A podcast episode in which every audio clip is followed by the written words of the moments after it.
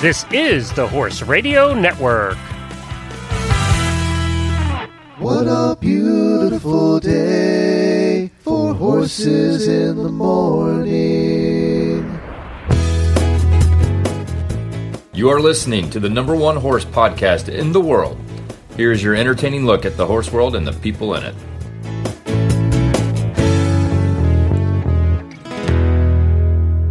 Well, good Monday morning, everybody. Hi, I'm Glenn the Geek in Ocala, Florida. And I'm Jamie Jennings, and I'm in Norman, Oklahoma. You're listening to Horses in the Morning on the Horse Radio Network for April 26th, episode 2669, brought to you today by Kemin Equine. Good morning, horse people. I have good news and bad news for you on this Monday morning. First, the bad. It's Monday. But the good news is really good. Jamie and Glenn are here to guide you through another week filled with horse talk and a whole lot of fun. Welcome to Horses in the Morning. Well, good morning, everybody. Thank you for joining us. We have a full show today. We have Max Corcoran coming back with us on her way home. We had her on the way down to do the Land Rover Kentucky 3-day event. Now she's on the way home, going to be joining us with her thoughts on the whole very wild weekend. Plus, we have Sally from Eventing Nation joining us as well. We'll also give you our thoughts on what happened over the weekend. Plus, our Equiderma guest of the week is Heather Schneider from Wind Chase Farm. She is runs a carriage business in Florida here. She's a big-time listener of our show as well. She's going to join us and talk to us a little bit about what it's like to run a carriage business. So we got a lot going on today's show. Jamie has some horse news at the end, so hang around for that as well. I would normally be driving home from Kentucky right now, and we wouldn't even be doing a show. But what the heck? We were supposed to have a post-Rolex hangover non-show. I kind of do feel like I have a post-Rolex hangover from watching all weekend. I know. You were texting me all day Sunday, and I just ignored you. I know you did. You did ignore me. Sorry. I don't talk to you when we're not doing this show. You know that? What are you, new?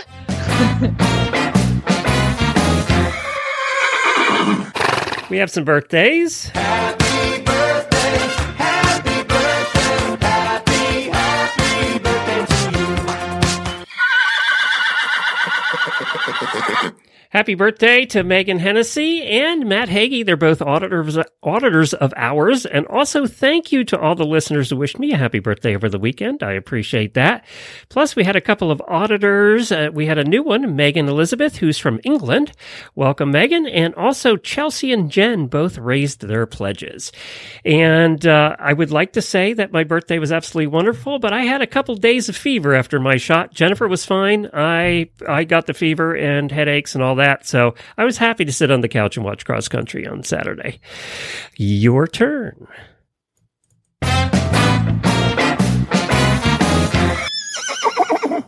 So the last two horses that I got in training from Horse and Hound Rescue Foundation, these are the adoptable thoroughbreds that get sent to me via a grant from the ASPCA. The right horse and sometimes some of the after the finish line will provide grants. And so I get to train them. And I had over the weekend, the last two horses I had were Okie Brown and Money Baron. Okay, so Okie Brown was a ginormous 17-hand, and I mentioned last week that he has now arrived in Maryland to our listener, Angela Bailey, who adopted him, which is fantastic. But Money Bear and I took back to the rescue. He was done with his training, and somebody wanted to go look at him. Well, I just found out he got adopted too. Wow, so your two record for two. Is continuing here. I know. And then we've got some. I had two horses come in after them, and one, people are fighting over right now. I'm like, they were like finding an RV right now. It's amazing the ones that come to me for training, because they get to see them being ridden and being worked, and people are now trusting me. Like, so I posted, I was like, hey, all you people that have been looking for a big, sound, quiet gelding, here it is. Oh, Lord, have mercy. I had the trainer. They can have an auction. They're going to auction it off now. Oh, wouldn't that be nice if we could do that? The trainer, I got a message from the rescue this morning now. She's like, okay, there's a girl from Arkansas who wants to come down with her daughter and her trainer and see the horse. And I was like, whoa, whoa, whoa. I've only sat on it one time. It's like, they were like, do you want to try it out? I'm like, there's no trying out. We trotted in the round pen for like 30 seconds. That's it. So I'm like, it's not quite ready to be spun around by like a teenager and her trainer. So let's back up. Let's back this train up a little bit. Boop, boop, boop, and let's calm down. I was like, if they want to take him, take him. If not, don't. But like, so you're going to have to be patient. like, I'll slow your roll. I don't need people walking up in my house anymore, which, by the way, I have signs up. I just signs up now? Keep the hell out? I just got regular, like, no trespassing. Good. Do not enter. Well, that protects you, signs. Actually. That helps protect. Yeah, yeah. Legally, so when you shoot them. Oh, wow. Oliver Townend does a third in a row. And only one ever to do that at Land Rover was Michael Young. Did it. Yeah. So he's, I don't know. Second one to do it. I know how you feel about this particular topic, but that doesn't change the result. Ballaghmor Class. You know, he's been one that's been known to knock rails down, and he didn't yesterday and did quite well. Poor Boyd. Boyd would have been sitting in second place had he not taken that one rail down. He took one rail down and jumping and would have been sitting in second place, ended up in fourth place with On Cue and still the national champ. But let's talk about Tamia Smith, who just ended up getting totally hosed on cross country where she broke a frangible pin. Now, granted, her horse just did not pick up his hind end over one, but they're not supposed to give you penalties unless it prevented a fall. And I don't feel like it prevented a fall. I feel like it was squished was over the one where the log just went rolling down the hill? Yes. Yes, and she was like in the lead. She was like sitting in first or second after dressage. She didn't have any rails, and then had those 11 faults for breaking a frangible pin. Like, I feel like she got hosed. Yeah, she went clean in stadium too. Yeah. Mm-hmm. Yeah, there were some sad cases, and then the prices. So they came over, brought what seemed like 100 horses, and took second and third place, and rode very well over the weekend. I mean, you know, I'm sure they didn't recoup what they spent to show up and show, but they did very well.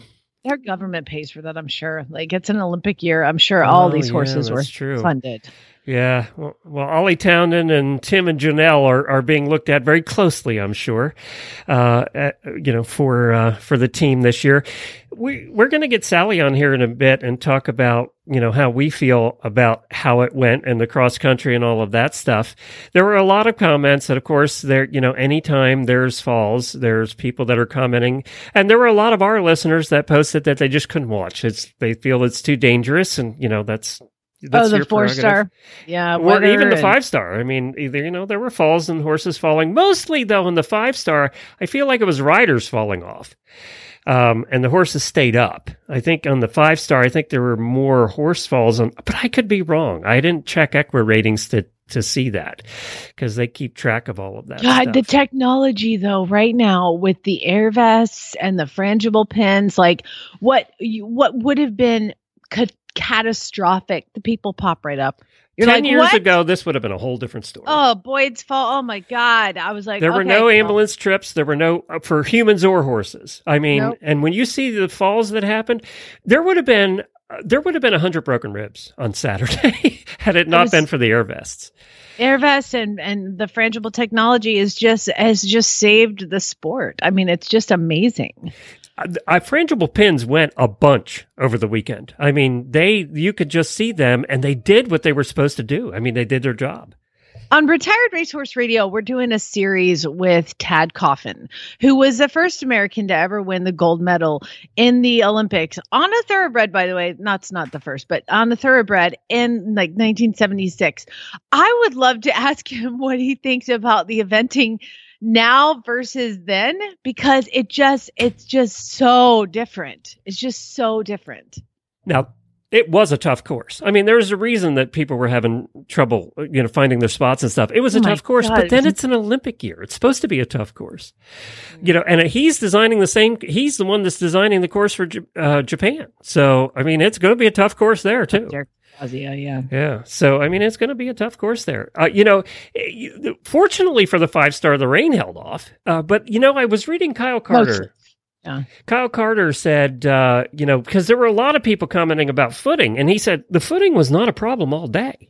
It was even in the four-star after the rain started, the footing, and he posted pictures of the grass. It was, I thought watching it, I was like, wow, it is really holding up. I think if it had started the night before and the five-star runners, but then again, they used a different track. So I think, it held up. You're right. But if it had started earlier in the day, then I think it would have deteriorated quicker for the four stars later in the afternoon. I loved, by the way, and I hope they continue doing four-star. Because it made a more spectator, you go there usually, and I get it, people want to shop, but usually you're done with cross country by 12:30, 1 o'clock. Yeah. And you're done. Whereas here, it wasn't done to 4? Yeah, it was exhausting. and at some point I was like, okay, I have to go to work. Like I have to do something. I sat on the computer with my friend Ginger came over and Abby, and we sat watching it online for hours. And finally I'm like, okay. That's enough. I got to go. I had 6 horses to ride yesterday. I was like, I didn't see any show jumping. I was like, my responsibilities took over. I was like, you know what? By God, I got to get to Rolex somehow or Land Rover somehow. So I got to practice. It would have been a lot different for you trying to go to Land Rover this year with all of the horses you got floating around there. I wouldn't have had as many. All right, let's get Sally from Eventing Nation on here. She was there covering the whole thing, so she was there firsthand experience with the rain and everything that happened, the empty stadium, which was really weird for show jumping. Let's get her on. She's at the airport, I think. Hello. Hi, Sally. Are you at the airport? I am at the airport. You are? I am. I made it. Good. Do you have a minute to chat with us? Of course. Well, now, which airport are you at? Are you at Lexington or Louisville or Cincinnati? I went to Lexington. I'm like living luxury this year, flying directly out of Lexington. It's a nice little airport too. Yeah, I was going to say it's so easy. There's like 5 people at my gate right now. I was going to say we're doing this interview, but like everybody's going to hear you because it's so small.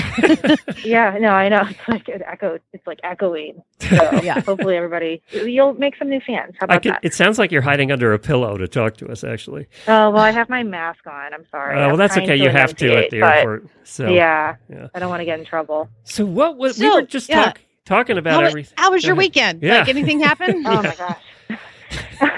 I went to this horse show. It was okay. It rained a lot.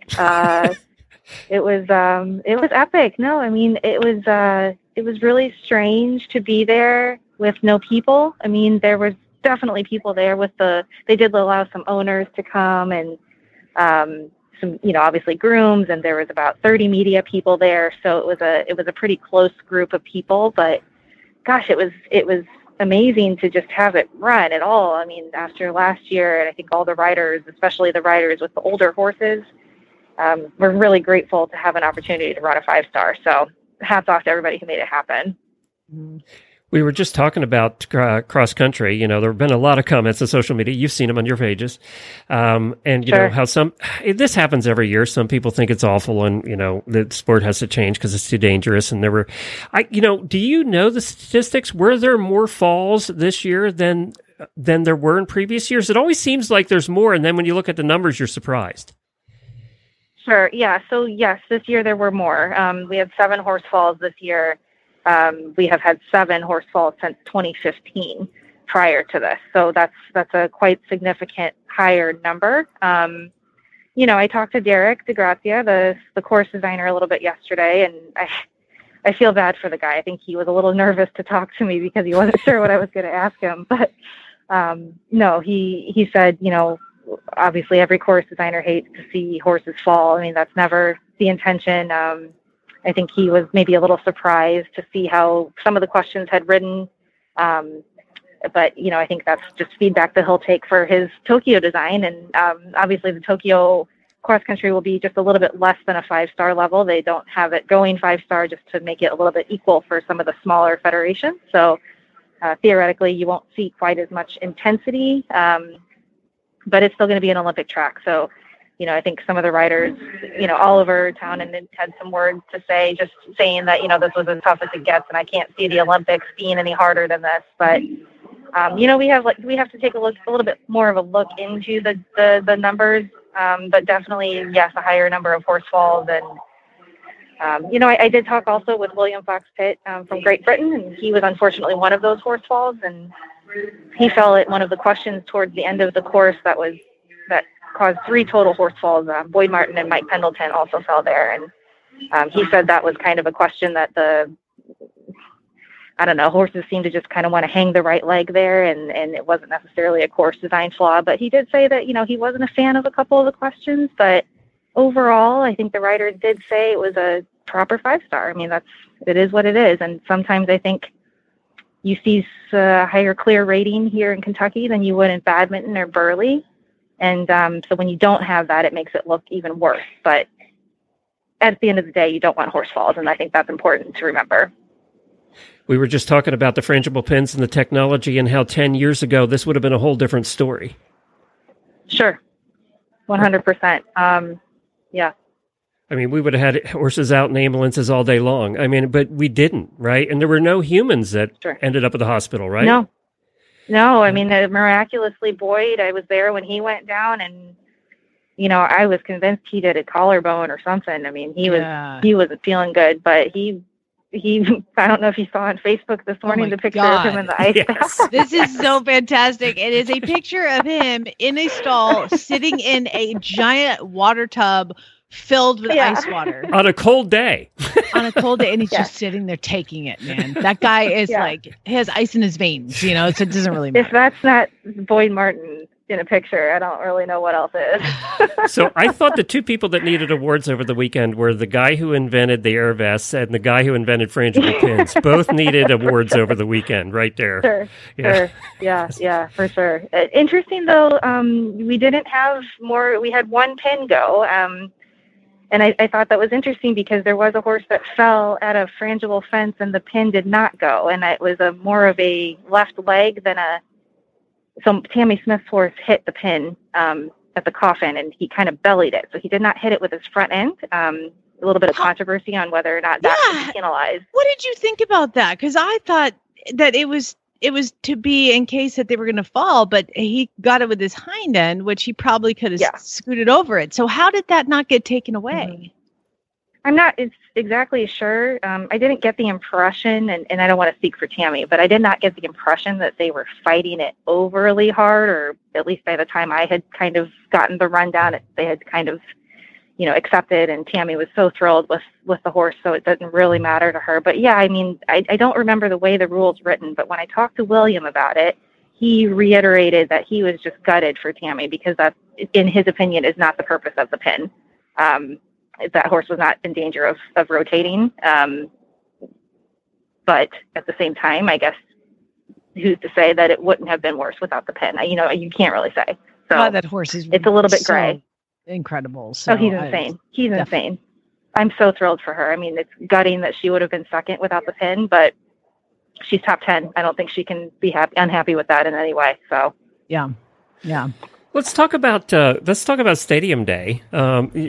What we're all watching at home and with the empty seats. Was there still atmosphere there? All we could hear was the drone on TV. Oh, the drone! The drone was so loud, wasn't it? Now, was it loud in the stadium, or was it just loud on TV? No, it was loud in the stadium. I mean, the drone was pretty.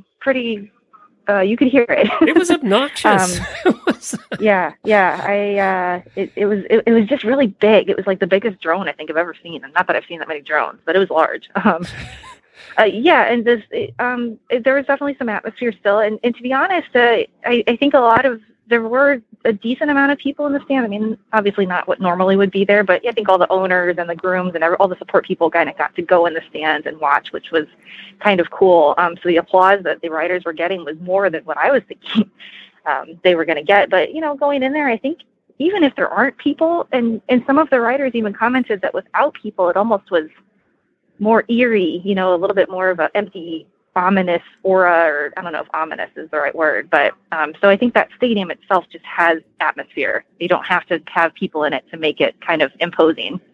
That's what Emma Klugman said, and I saw her interview, and she was it with you. She said that. She said going in, it's just like, oh my God.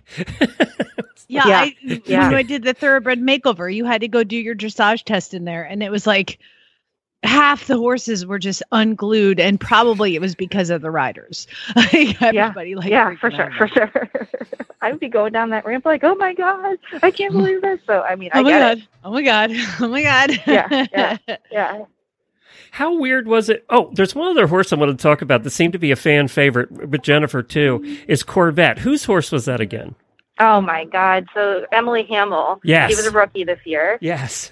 She rides with Philip Dutton, and she's a superstar. I mean, that horse, I mean, you saw him. He just never looked like he was trying, but he was jumping 2 feet higher than all the jumps. He looked like a Corvette. They need to invent a 6-star for him. It was an amazing horse, and it definitely became a fan favorite over the weekend. If there was one horse I could pick out and incredible. Go, oh my God, that's the one everybody remembers is Corvette. Oh yeah. He's very memorable. He just looks gleeful is how I would describe him. Were there any others that just stood out to you? Emma Klugman really had a great round. I'm a huge fan of the rookies, right? A couple of the rookies unfortunately didn't have the best days, but Emma Klugman just kind of clocked around there and really made it look easy. I thought Tammy had a great round. I thought Lauren Nicholson and Vermiculus had a great round.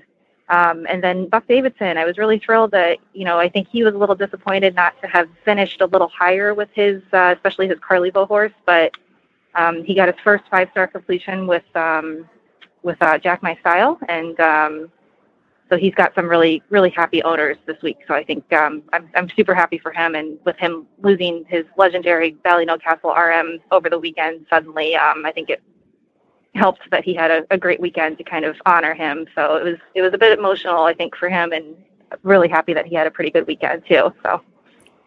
And Boyd must really want that rail back. I from what I calculated, it would have put him in second if he hadn't taken the rail. Yeah. Mm-hmm. Mm-hmm. Yeah. That hurts. No, he would have. I think he was pretty gutted for sure. But I mean, he's still the national champ, right? Was her first. For sure. And that was that horse's first 5-star, and she's not traditionally a very good show jumper. So for her to go in and have one rail, and for him to not be, I mean, he's probably 50% sound. So I think all things considered, I'm sure he'd love to have it back, but I think it could have been a lot worse too. So can we talk about what I read about on Sunday morning, but nobody has mentioned again, is that Ollie Townend's horse got spun in the jog ups. He did. Mm-hmm. Other horse, he had two horses. That used to be a really big deal, because here's what spun means for those who don't know. When you present your horse at the jog, you jog your horse, and the vets go, I'm gonna hold that one. You need to present it again. And most people, if your horse gets held, you withdraw. Because let's be honest, in the barns on Saturday night, everybody is icing and praying. I mean, that is what is happening. Especially after that day. Yeah. Arnica gel, they're shoving in the horse, like anything you can to get your horse comfortable. And those who take their horse to the jog that are not 100% good, they know it, which is why you jog the horse. And then if they hold it and they're like, we're going to put a hold on that horse, you walk away because you know. Mm-hmm. But there's some people that are like, no, man, I can get him through it. And then it used to be a very big deal if you represented and you did not get accepted and you got spun. That was a very big black mark. And I only saw it mentioned one time. Does nobody care about that anymore? I'm not sure. We talked a little bit about this at dinner last night, a couple of the other media girls and I, and, I think without being there and Oliver's team and knowing exactly what was going on, I mean, the horse was pretty clearly not feeling himself. I mean, I noticed that he jogged him down, and then when he came around to turn around to come back, the horse didn't want to turn around right. It kind of tried to back up, and it just looked a little uncomfortable. So, yeah, I, my MO on that sort of thing is, without knowing exactly what the situation is, and without knowing, you know, because take Emma Klugman's horse, for example, she got held, and he's 18, 19, you know, maybe a little bit sore and stiff. And I don't know. I'm not a 5-star rider, so I can't really sit there and say, well, I would have pushed through a, you know, if my horse is a little bit body sore, I know my horse, I know he can go through. And I think that's controversial in itself, right? You know, you want your horse to be feeling 100%, but it's a 3-day event. Do your horses always feel 100% on Sunday at a 3-day? I would venture to say no. So, you know, it's a hard topic. I guess my personal approach is that I just, not knowing exactly what they did and what they tried to do to get the horse passed is hard to pass judgment on, because I don't know, you know. And that's why they keep media out of the barn. Yeah. Do you and every year were you like, surprised media, that you go back in the barn? Were you surprised that more didn't fail on Sunday morning? I thought we'd have a few. I was more surprised that more in the 4-star did not. That's what I mean. Yeah, I really meant the 4-star. I didn't want to say it. That was brutal.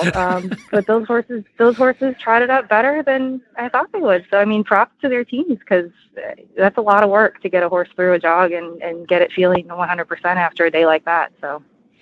Well, I know you have to run because you have to catch a plane to go home, but thank you for joining us and great coverage over the weekend, everybody. And by the way, shout out to John Kyle, did a tremendous job as he always does. He did. It was so nice to have John back, wasn't it? Oh, man, it was nice. I got a birthday message from him like, when do you have time to do that? You know, I bet I didn't actually get to see him. I'm kind of sad about that, but I can't imagine. I imagine he was very happy to be out doing that. Because, I mean, he's just so good at announcing, and he knows so much about all the pairs, and it was nice. He makes it sound effortless. He really does. Some of his sayings are so clever. Oh, yeah. His sayings are funny. We were commenting on some of his sayings. They're just so funny. Oh, yeah. And Frankie, who helped him out over the weekend, did a great job, too. So who is 7 months pregnant, by the way. Oh, really? Like the rock star. She's been here for 10 days doing those behind the barn interviews, and then I think she's flying home today, unless she was able to hop on a plane last night. So she is not only like super pretty, she is super nice. I got to know her pretty well when I was in Arizona. We compete in California, and she is you're just like, it's not fair that you can be that pretty and that sweet and that talented. And if you're wondering who we're talking about, Frankie was the female voice you heard on the coverage there, before Karen got on there. Yeah, before Karen got on. Yep. And really helped John out for a while, so he could go to the bathroom occasionally. But so, thank you, Sally. Appreciate it. Hey, your one good thing is you didn't spend any money shopping. So, no, I didn't. I actually was going to go shopping yesterday, but I didn't have time. So I guess my bank account will thank me. But there was like 3 vendors there. So I think it was like Ariat and like Kong Equine. Kong for dogs has a Kong Equine sector now. I don't know. Go look it up. It's interesting. So no shopping to be had, unfortunately. But hopefully we'll see you guys all there next year. And, you know, thanks for following along. And it was a really, really great weekend. I think I'm just mostly grateful that it happened. So. Well, you got a long flight. Happy. Sleep on the plane. I do. Bye, Sally. Yes, I will. All right. Thanks, guys. Bye. Well, let's hear a little bit about Kemin Equine. We're going to talk more about the whole weekend later on in the show with Max Corcoran. We do have some question first world problems. Apparently, people still had some. But first, we have to hear about Kemin. A fallen section of fence can certainly throw a wrench in your day. Aside from a headache and repair bill, it might also allow your horses out and other creatures in. A fence is not unlike the intestinal barrier in this way. It needs to be strong and functional to keep the good bugs in and the bad bugs out. But what happens when you have a down section of fence or loose and tight junctions in the gut lining? Holes or leaks in your horse's intestinal barrier, known as leaky gut syndrome, can result in various health and welfare problems. And it's not a small problem. Gut issues are the number one cause of premature death in horses, but there's something you can do about it. Good nutrition and attention to gut health can help promote immunity, performance, healthy weight, nutrient absorption, and positive attitude. For optimal health, ensure your feed includes Clostat, Butapearl ZEQ, and Chemtrace Chromium from Kemin Equine. Learn more at kemin.com/leaky gut. That's KEMIN.com/leaky gut. Side note, I was trying to figure out if my feed had all of these wonderful things in them. And so I sent them a message, and he's like, "Oh yeah, here's the list." And my feed does include it, so that's fantastic. What's your feed? But let's give them a plug. Neutrena, baby. Neutrena, yeah. It has it. I don't know if you wanted me to name the feed because we're sponsored by somebody else on another show. No, that's fine. I have just all the different varieties. It's the easiest one to come by around here, and I really like it. So that's what I feed. So and your horse is getting all those nutrients. They are getting it. But what my point is, you can just contact Kemin. I sent them like a little message on their website, Kemin.com. And I mean, almost instantaneously, somebody wrote me back. It was pretty cool. When I was talking to Kemin the last time, I talked to him about a month ago, he said they get more messages from our listeners than almost any other place they advertise. Wow. So people are checking in with them. No question about it. So thank you all for doing that and supporting our sponsors. We appreciate it.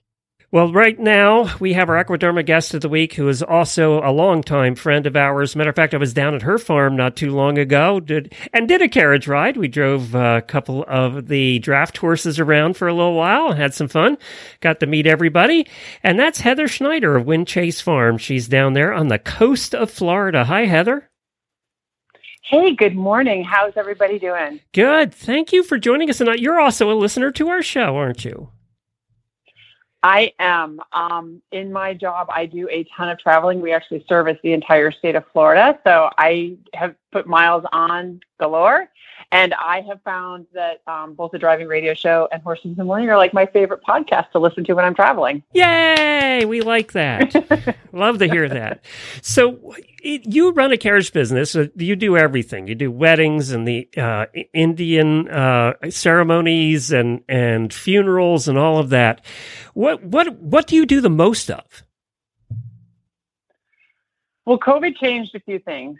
Yeah, right. Yeah. So we were pre-COVID, we were very invested in traditional and Indian weddings. We actually had several Indian wedding horses that are specifically trained for that job and used to the drums and the dancing and all that. And we were really busy with the Cinderella carriage and the ponies and the vis-a-vis and, you know, really sending out a lot of horses for special events like that, birthday parties, that kind of thing. And then COVID kind of hit, and a lot of those events had to be canceled, postponed, rescheduled.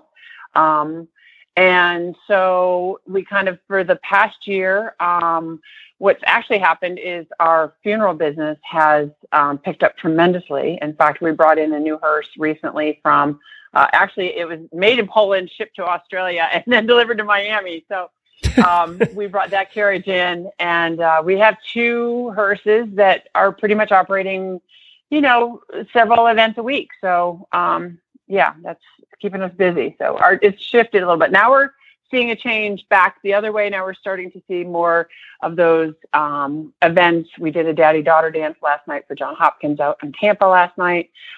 So we're kind of seeing the events kind of turning around as well. Well, that's good. I mean, doing funerals all the time would get old, I think, for you. I mean, you want some fun in there too. So now you have a variety of horses too. You have draft horses and ponies and all kinds of things. Yeah, you know, a lot of my competition friends know me just as a white pony driver. I drove those little white ponies forever. And so we just realized that some of these commercial carriages are quite big and maybe a little heavier than what we would want to put on a pony. And so we started with a Clydesdale, and then it turned into two Clydesdales, and then it turned into three Clydesdales. And then we added a Shire and another Shire. And most recently, we purchased a pair of Frisians that we're hoping that we can get them to our new European hearse sometime soon. So let me just tell you that you're heading upwards in the way of feed bills. In Florida. Yeah. Yeah. The ponies were a little more cost effective. Just telling you. Not just a little. Our average Clydesdale eats about 50 pounds of hay a day. Oh, dear God. And that's probably what all of one Clydesdale. We figure one Clydesdale is equivalent to four ponies. Oh, my God. And she has some big Clydesdales, too. She really does. And if you see her carriage barn, there's a collection. How many carriages do you have? We actually, I want to say there's probably about a dozen or so back there. We were very fortunate. My father had built a large building that's actually kind of attached to our house, the carriage house. And he stored his antique cars in his motorhome in there when he, because they lived out on the water, which they didn't have a place to store it. I don't think in his plans when he built it, he assumed that it would ever become a carriage barn. But yes, he passed recently, and we have we've converted that barn from automobiles to a collection of carriages. And you do events all over the state. I mean, you've gone down to the Keys, and you've driven 4, 5, 6 hours. Yeah, our horses, while they, a lot of times they're just used for photo ops when they actually get to the job. They don't, you can imagine these combined driving ponies that are used to going for miles, getting off the trailer, and they're like, we're going to stand here for 2 hours? Are you kidding me? But we do a lot of shipping, and we travel, like I said, Key West to pretty much like Tampa, Orlando is kind of our top line. We occasionally go into St. Augustine if they need us, but not very often. But yeah, so we have a large territory that we're servicing, so I always laugh. I'm like, I put 100,000 miles on my truck in 2 years, and I never left the state of Florida. So business is good. Tell me, what is the most pick one of the most bizarre things that have happened? The most bizarre. I have, as at a wedding, I had a mother of the groom hire the horse and carriage, and we arrived, and the bride, for whatever reason, despite how lovely my ponies looked and the carriage looked, would not get in the carriage. She was too scared. So we ended up taking the mother of the after the ceremony, she wouldn't get in the carriage. She just refused to. And so I ended up taking the mother of the groom for a very beautiful ride, and I took her and delivered her to the reception instead. Oh my God. So that was a little bit bizarre, and I have we had a little surprise one day when they were loading our hearse. We didn't realize there was such a thing as a clear viewing casket. That was a little bit kind of awkward too. What You mean like made of glass? Like acrylic box. Yeah, that was a little bit of a surprise too. So wait a minute. The hearse has windows. So for everybody, if you haven't ever seen a horse-drawn hearse, it has windows around it. So you see the casket. So you were seeing through the windows, in through the walls of the casket. You were seeing a body going down the road. Yeah. Pretty much. Oh my God. Let me just publicly put on the record for any friends or family members that are currently listening, do not do that to me. Glenn's like, this is the way I'm going to get her in a carriage. When she's dead, and I'll show her body to everybody. No offense to you. You're just doing what you're supposed to do. Does that creep you out at all? I was fortunate that day. I drove the truck and trailer. Yes, it was. What always amazes me is that we have people that will be like, we meet a lot of times if the route is too far, we'll meet an automobile hearse, and we'll do a transfer. And we'll be sitting there waiting for the automobile hearse. And how many people come up to me and look at the hearse and say, "Are you doing a wedding?"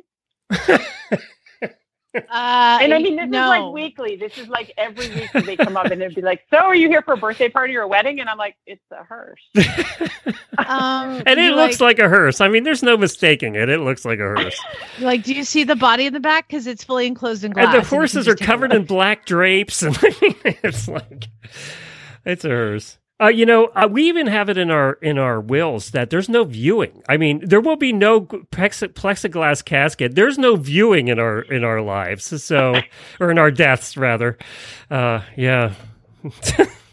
So I'm thinking that's rather creepy.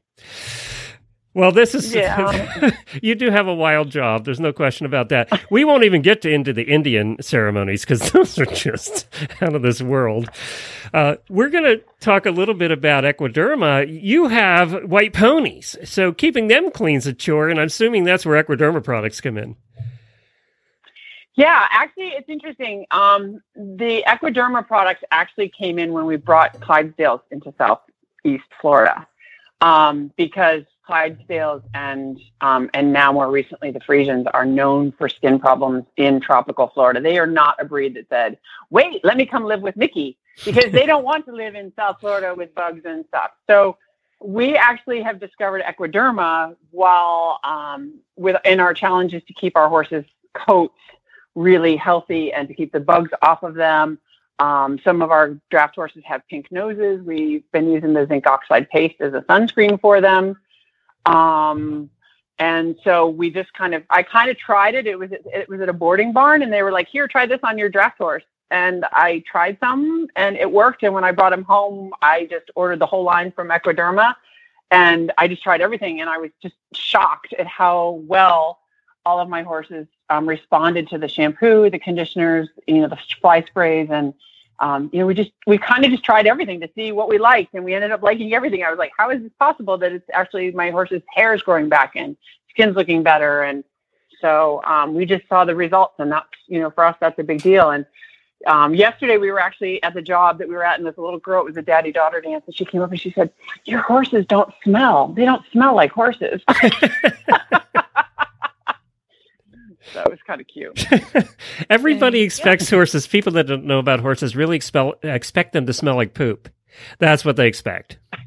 I always say if horses poop smelled like cat poop, nobody would have horses. That's true. Or chicken poop. That's true. Heather, thank you. What's the website? Our website is windchase.farm.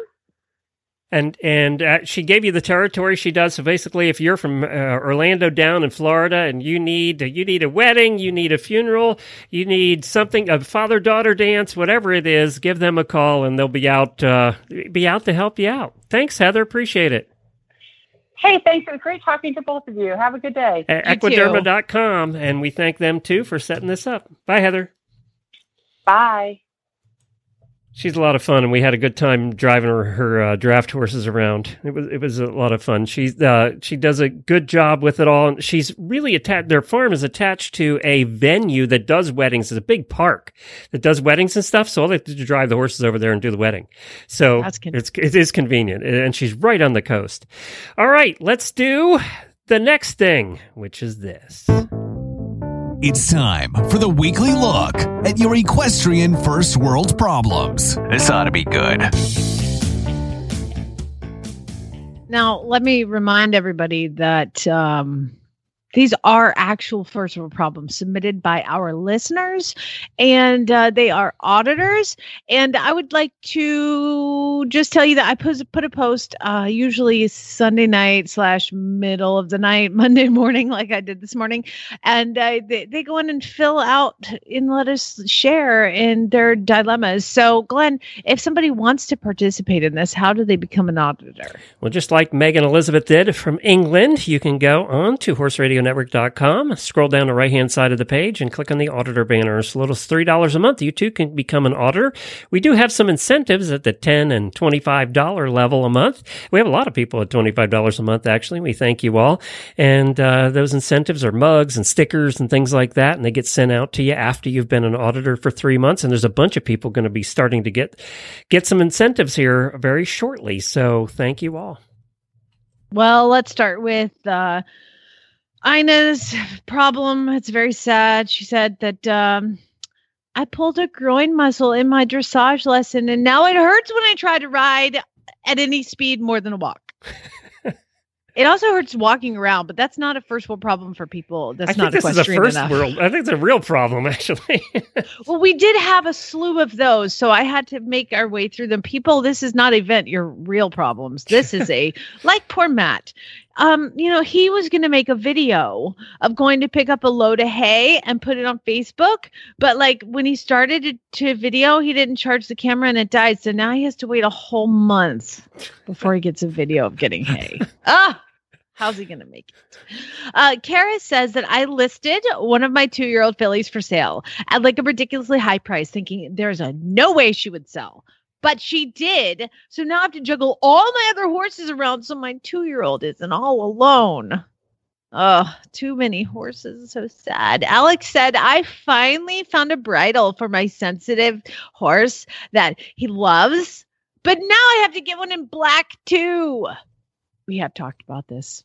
The saddle, the carpet must match the drapes. Okay. The saddle has to match the bridle. Hillary says, I have to ride in the student schooling saddles until my saddle comes back from having the tree adjusted. And I just don't know how my bum is going to survive without like a French leather monoflap. Girl, we must have the same kind of saddle and taste. Kristen says, because my butt is tired of this, you know, I have to ride in some, I don't put my good saddles on the starter horses. So I've got my like beat up saddles and I need higher trained horses, Glenn, so I can put my nice tack on them. Kristen says, I bought 2 new pairs of half chaps. And they're both ugly. It's just so hard to find my size. I know what they look like. Now I want to know. What do they look like? Glenn, you made a suggestion a while ago that sometimes horses might have their own problems and they want to ride in. Do you remember that? I did, yeah. Yeah. Okay, well, Firefly the Mustang got online and wrote in. And Firefly says, my mom said she was buying me a present and I was all excited, like maybe a pink halter with sparkles, but no, a slow-feed hay net is not a present. No, that's definitely not a present. Oh, poor Scooter would agree with that. Scooter was out there this morning ripping and tearing and throwing that hay net around. He hates that thing with a passion. I have one of those slow feed hay nets around one of my round bales, and oh my gosh, the fat mare that is the reason for it, she just paws at it. She's so mad all the time. She's just like hangry eats, like just hangry. Diane says, I finally brought the rest of my horse stuff from Florida to North Carolina, but there's no room in the tack room for my tack box. That is a common problem. Carrie says, I ordered a custom Maddie's pad, but it's going to take months to get here. Months. Oh my gosh. I am having such a problem with apparently all the black dually halters are stuck like at the loading dock and they can't get in. And so all the dualies are sitting there and everybody's messaging me, where can I get a black dually halter? I just have to tell y'all, just be patient. Just wait. They're coming. They're just on a really slow unloader. Brenda says, I am going to start a new job that will pay for my pony life, but like that means less time at the barn. And that is the round of equestrian first world problems. Please try to hang on, you guys. It's going to be okay. You're going to make it. And thank you for sharing. And again, you can become an auditor and be a part of this as well. So I wanted to do a loser of the week. But the more I read this story, I'm not sure who the loser is. I have a loser, so if this isn't losery enough, I'll give you my loser of the week. Look, I did research on my loser to make sure he was a loser. You actually did some. I know. Man, amazing. You are one pathetic loser. My loser of the week, sort of, maybe, is Andrew Cocker, who got a 10-year suspension and disqualification from 8 events for using electric spurs on horses. You'll remember we talked about this a while back. There was a picture where he maybe had a button in his hand and, you know, I guess the button, then you press it and it sends a shock to the spurs, which sounds nasty to me, but he also has been fined $10,889. Why that amount? I don't know. In order to pay costs of $8,166. And that was by the FEI in their hearing. Now, where I started to get a little wishy-washy on it is when I read his side of the story. And apparently, the primary evidence was a video of a device apparently owned by him. And they never got the device in hand for the trial. So, and the guy that was his only witness against him was a guy that apparently had worked in his barn, and then he started suing because the guy did all kinds of stuff wrong.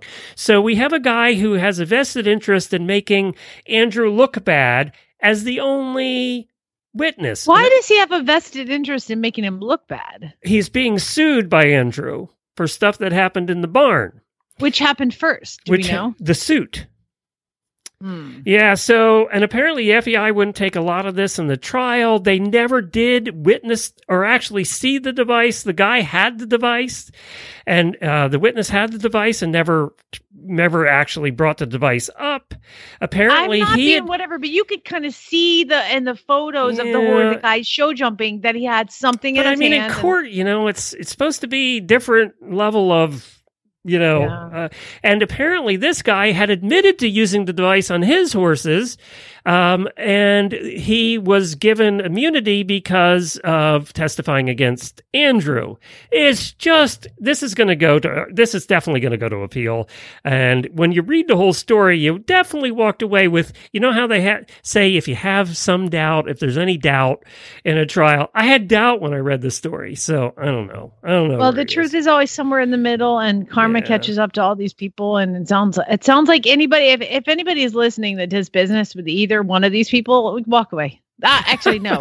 Run away. It's just weird. It's just weird. Anyway, is yours truly a loser? Yeah. Okay. Here we go. Do I have to play it? Play it. Okay. Man, you are one pathetic loser. We're going to go to Massachusetts in a town called Belchertown, Massachusetts. People in Belchertown are talking about... I would have changed that about 40 years ago. I would have. I don't know what that means. Like Wienertown, Belchertown. But they started a car wash Wednesday night. And I know we've talked about this before, but Eyewitness said that they were taken aback to see a horse being washed at the local car wash. Okay. And from the photos... There's like three guys holding this horse and one guy just standing off to the side watching in front of his car. They're just watching this whole thing happen. The problem is, aside from lots of problems, they actually were using the pressurized water hose the horse. This is animal control. It's like, you would never power wash yourself, let alone a horse. And so they said it's very disheartening. Weren't you the one that used a power washer and said the stories about it? About how... Wait. Didn't you use a power washer and have stories about how... On a horse? No. Not on a horse, at the barn. And have stories about how wicked the power washer was? I believe it was chipping paint off my house in Arizona. Yes, exactly. And it was just a little one. So I can't imagine a car wash one. Like, this is terrible. You're totally... Or a horse. Yeah. Or a horse, a pathetic loser. And it does not look like the horse was very excited to have it done either. No, that would hurt. Yeah. All the fur in the world's not going to protect you from a power washer. Oh, it says there's multiple horses. I just saw one picture of one horse. Okay. Well. I just pictured the girls from the local volleyball team washing with sponges. No, that's not at all what happened, Glenn. Okay. And enjoyed that little... That's what I pictured. That's what I had in my mind. I was going to drive Scooter over for the next one, but apparently not. I won't. A bunch of men wrestling horses into standing still to get power washed. That's a terrible... terrible idea. It would have been worse if they had actually put him through the car wash. That would have been worse. Yeah. All right, let's go to our next guest. Max Corcoran's coming back with us. She's the president of the United States Eventing Association. She was there grooming over the weekend, so we're going to get her opinion of what it was like from the barn side of things. Well, we are so excited to have Max back on with us. You talked to us when you were driving to Land Rover, and now you are driving home. Where on 75 are you? I am somewhere in the middle of Tennessee. Oh, Lord, we better talk quick because you're about to lose service when you get down there. Oh, no, exactly. It's nice. It's such a pretty drive, though. I think about 5 miles post, like coming from Kentucky to Tennessee, it's just the most beautiful mountain pass ever. It really is. Yeah, no, Tennessee is so beautiful. And that northern Atlanta or northern Georgia area still is really pretty as well. Yeah, it is nice. Get a couple of mountains, a little bit of topography. It's all good. I used to live in Atlanta, and then I lived in Lexington, so I would drive back and forth to make that drive all the time. And when you said, drive well, then. Oh yeah, and you mentioned how pretty it was in North Atlanta. You're incorrect. No, yeah, it's North Georgia. Yeah, yeah. Not much pretty about Atlanta, but it's all good.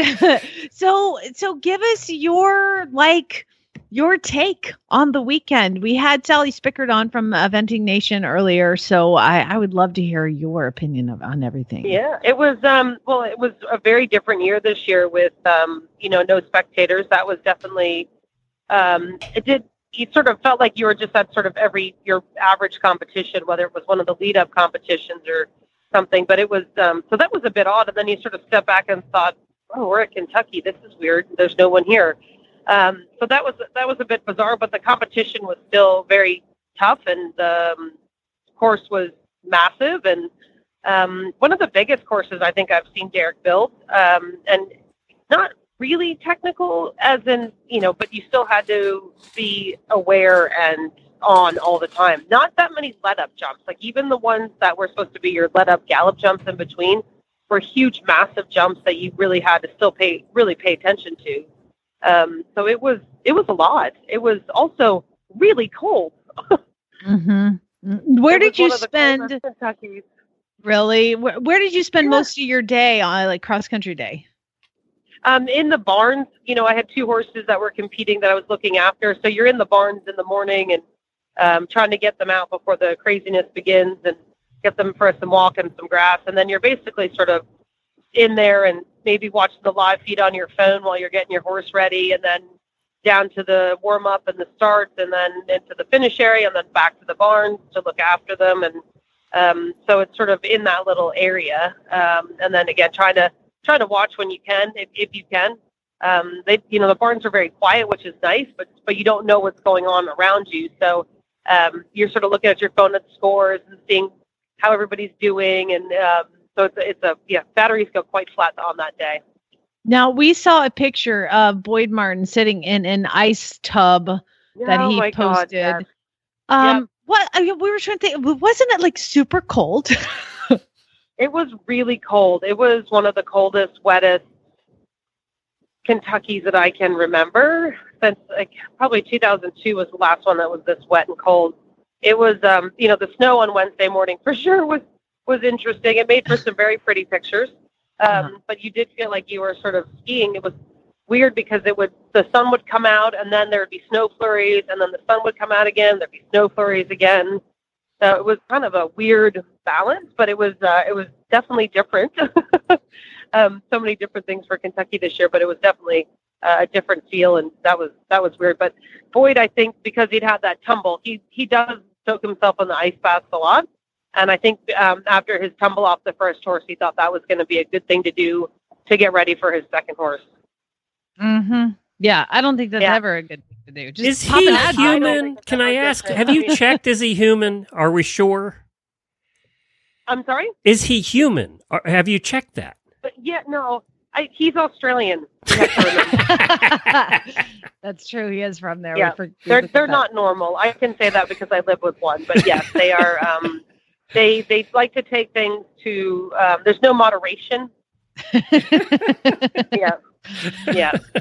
Oh my gosh, that's great. Well, yeah. So, Glenn, you'll know he's human when it comes down to on like maybe tomorrow morning he's admitted for, you know, pneumonia. Yeah, exactly. Hypothermia. Yeah, exactly. Yeah. Yeah. So what was the feeling after the first couple of rides went and the 5-star in the morning on Saturday? What was the feeling in the barn? Were the other riders, were they getting a little nervous and concerned about the day? And, you know, you were lucky the rain held off. But yeah, it's interesting because usually what the horses that usually go first are the riders with multiple rides.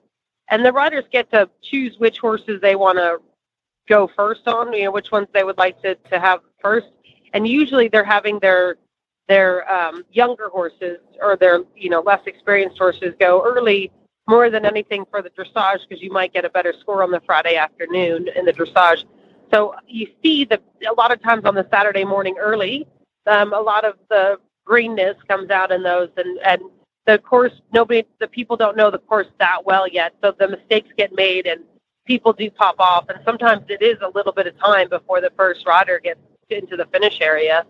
Until word gets back, like, oh, don't, you know, go long at this combination, it's not jumping well, or, you know, that type of a thing. So that isn't uncommon, but it definitely, I can tell you that if you were not in the warm-up, you were watching the TV and the live feed in the finish area, they've got closed circuit TV, so you can see how every single solitary combination and how it's being ridden.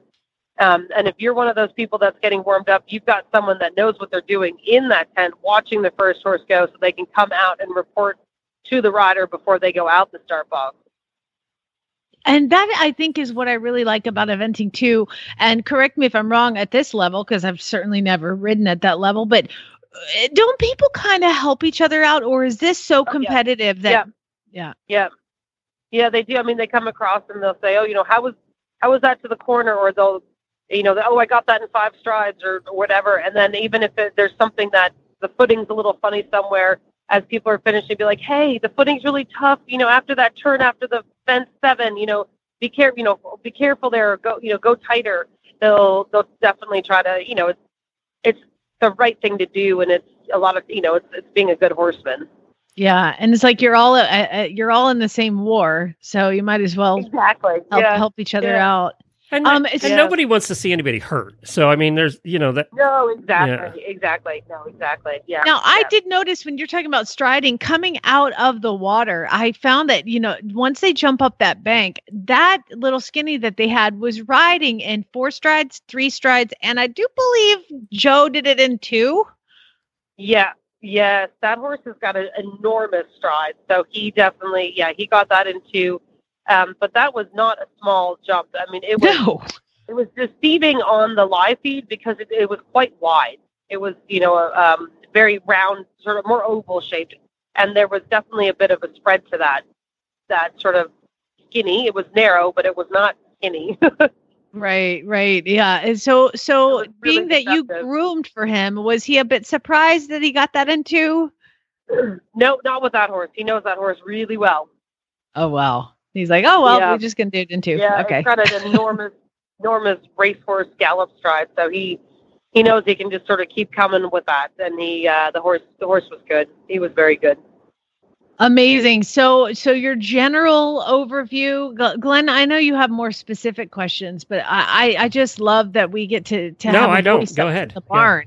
Yeah. Through the whole experience, because that's a different perspective, and I love that everybody kind of helps each other out and everybody's cheering each other on, and that's the difference in this equestrian sport versus others. And as the president of the Eventing Association, what was your professional take on the Kentucky event this year? I think overall it was fantastic. I think everybody was so happy to be able to have the competition. I know the foreign riders that came over were really grateful that Kentucky made the effort to happen. And I think everybody saw it as quite a good success. It was a great day of sport, we'll say. It was a safe day. The horse ambulance and the people ambulance did not move, which is always a really good sign. And I think, overall it was a little epic, little wet, little gross that way. But I think in the end, it was a good day. I'm trying to remember who the rider was that fell off in the water. It was a woman, and she. Oh, Allison Springer. Yes. Oh, heartbreaking. But the worst part was that she falls off in the water. Her air vest pops up. Go back and get her. Sick. Yes, I was like, she did like the walk of shame back into the water jump to pick up her stick. Oh, I wanted to run over there and grab it for her. I did. Allison is such a good sport. I bet she was laughing. She's like, oh man, there's my stick. I gotta go back in. She's such a good. She's such a trooper. Like, you're already wet. You might as well. That one really stuck out to me too. Exactly. And we talked a little bit. Too bad. Yeah, we talked a little bit too about Tamia Smith. I was so pulling for her and Lexus to get through and do so well. I was like jumping every jump with her, and to break that frangible pin was just so. I know. That really was. And then she ended up, she would have been second or third otherwise. But the horse jumped super, and he came through the weekend really well. So that's excellent. Yeah. Still finished in the top 10. I know she would have liked to have been a lot closer. But it's what it is, isn't it? Yeah, it is. Have we announced the Olympic short team for eventing yet? No, Jersey Fresh is technically the last, the last selection trial. Okay. I'm guessing they're probably going to go off of the horses that have been to Kentucky. And so at the end of May, they have big vet evaluations with all the horses. That will be the last. They'll invite probably 15 horses to go be evaluated by the vet in Virginia. Or a vet, when Tammy goes home, I'm guessing that some of those, that horse will be looked at by a team appointed vet out in California, and they'll do all the flexions and ultrasounding legs and, anything and everything. You have the farriers there and have just a really massive once over just to see how the horses have come through the competition and just check on their soundness. And then they will announce, then they're going to actually announce the team and the reserves right after that. So we'll know our Olympic team, I think, by the end of May. Cool. Very good. Well, and you'll be going over, I assume, one of the perks. I am going over as a technical official for the game. So I'm working actually for the Olympics, which is really exciting. You're so fancy. Yes, Look at you. Yeah, do you like Japanese food? I know. It'd be great. I love Japanese food. Okay, go. Yeah. Good. All right. Yes. I know. Yeah. It'll be interesting with the COVID restrictions of us traveling and stuff. It'll be interesting to see what we're allowed to do and not allowed to do. But it should be. It's pretty grateful to get the opportunity. Now, are they allowing spectators? Are they doing spectators or only Japanese? Spectators. Or no. Okay. No spectators. Only the only people that will be allowed there are people that have credentials.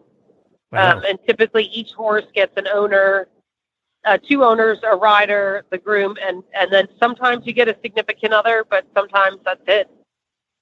I know they were severely limiting press, too. I got that memo. Yeah. And the owners are only to be the people that are listed on the passport. Oh, wow. So you can't sort of say, they're coming as my owner. It is truly the horses that are in the passport. And there's lots of paperwork to fill out, years in advance. I mean, I think when they're normally sort of in February, if you think you might be going to the Olympic Games and you put your application and you have your owners and everybody fill out all the paperwork to send in to the credentialing, because it's the worldwide credentialing system, just in case, somebody ends up, getting there. And even, I don't know, just if you apply, that's what you get. So it's just a really interesting, it's very, very organized that way. Well, we're running out of time, and I know you're going to run out of cell service here shortly in Tennessee.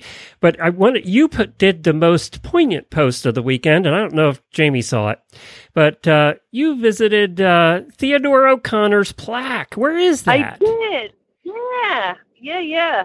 It's really cool. There's a plaque there for him. There's a couple of other plaques: the Grey Goose, Le Samurai, Teddy, and I can't remember, maybe two others, but those are the ones that I remembered. So there's a little plaque right near the head of the lake going up the hill, towards the EEI office across, on that side of the road.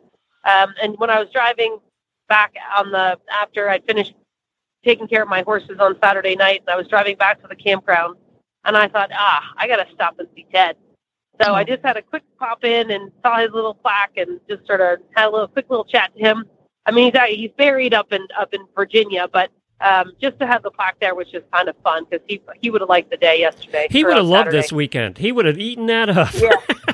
Yeah, he really would have. He would have been. That would have been a good day for him. So it was just needed to go and check in with him. So it was fun.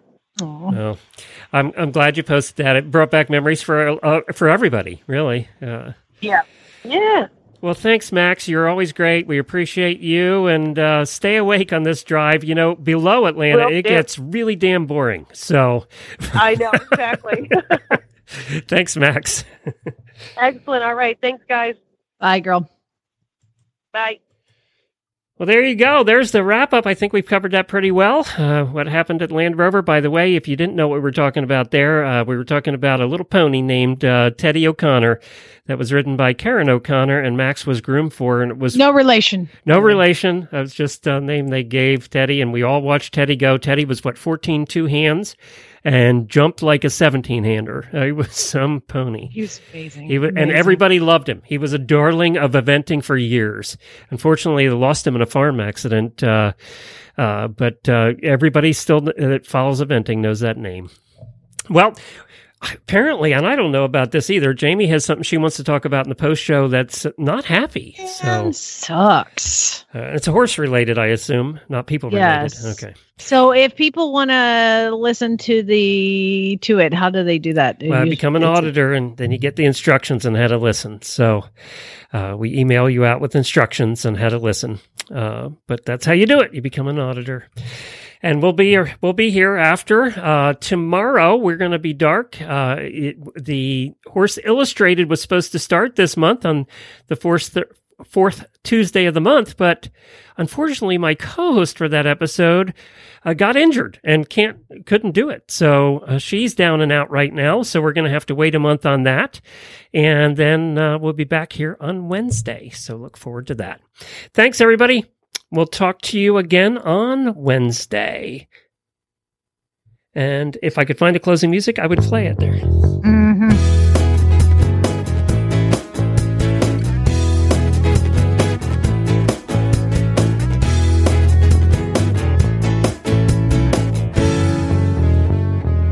Hey, Hooter and Geld. Y'all thought I forgot.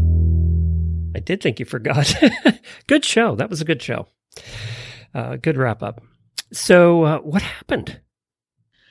Man, so my beautiful, stunning, amazing, super quiet, gray thoroughbred that I adopted, Parker. Yeah. And that wasn't too long ago, was it? No, I got him for Christmas. Yeah.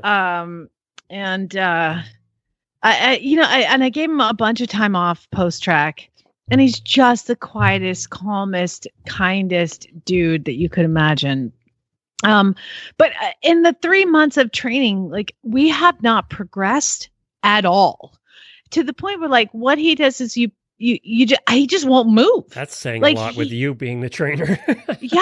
I mean, no progression whatsoever. And I put my leg on, and like, he just won't go. And so we worked in the rump and moving off the leg. We did long lining. We've done just tons of stuff. And it got to the point where I was like, okay, Abby, let's go out into the pasture, and I'm just going to get him to like gallop up the hill. I couldn't get him to trot more than 3 steps. And this is a 4-year-old racehorse. Now, at this point, I've treated him for ulcers twice. He's had chiropractic. He's had acupuncture. And I treated him for EPM. I did all the things, and of course his teeth, and he's been working on, they get new shoes every 4 weeks. And I mean, I'm like thousands of dollars into this horse, and I can't get him to move. Like nothing. I get him to canter, and it takes me like, I look like a pony clubber that's like on a lesson horse, like halfway around the arena, trotting as fast as I can just to get him into the trot. And I'm like, or they canter, and I couldn't do it. And, I just got like, after that, after he wouldn't. And there's nothing even physically wrong. Just I didn't. And so that's, I didn't know what to do. So I talked to my vet. She's like, we can do this. And I was like, you know what I want to do? He's a 4-year-old thoroughbred that won't move. I want to X-ray his back. And she's like, oh, there's so many things that we can do before that, And I was like, no. I think I just want to do it. Well, to find somebody who has a portable X-ray machine that will come to your farm, a portable X-ray for the back. There's only one place in the state, and so I booked an appointment with them, and they came out and took some X-rays, and fuck, he's got kissing spine, like from mid back all the way, and I was like. He's 4. And I was like, I'm devastated. I'm crying. I'm like, what are my options here? And they were like, well, there's a surgery, but it's like $10,000 and it doesn't really work. And I'm like, okay, that's fun. You can do injections and like some exercises and stuff. Every 6 and months? Like, I said, how realistic is that for this? And he goes, yeah, this has been here for a long time. Huh. He goes, I don't even think injections will improve. Yeah. And again, every 6 months, it's like, yeah. And you won't put a horse through that. So that's painful. Yeah, it's just everything about it is awful. And so this is a disease that I don't understand how we've covered happens. It a couple times, and we've covered it a lot. I know, but I still don't get it either. It's terrible, and I mean, I'm like aside from the fact that I'm thousands of dollars into this horse, you know, and I got all the KPP supplements were for him, and I did all the things. It doesn't matter, because here's a 4-year-old horse who literally has no career, none. Like, I talked to him and I said, what can he do? And he goes, well, he can be a lower level dressage horse, but he goes, but he won't be very good at it. I'm like, I've trained him for 4 months and couldn't get him to trot. You know, like, he doesn't want to move, but he is a phenomenal for a good reason. Trail horse, you know, like, take him on a trail horse. But then I'm like, can he do that? And he was like, well, I guess, but he tripped a lot, which is kind of the thing, like trotting up the hill. He tripped when I asked him to trot. And let's be honest, after you've seen his back, do you really want to put a saddle on him again?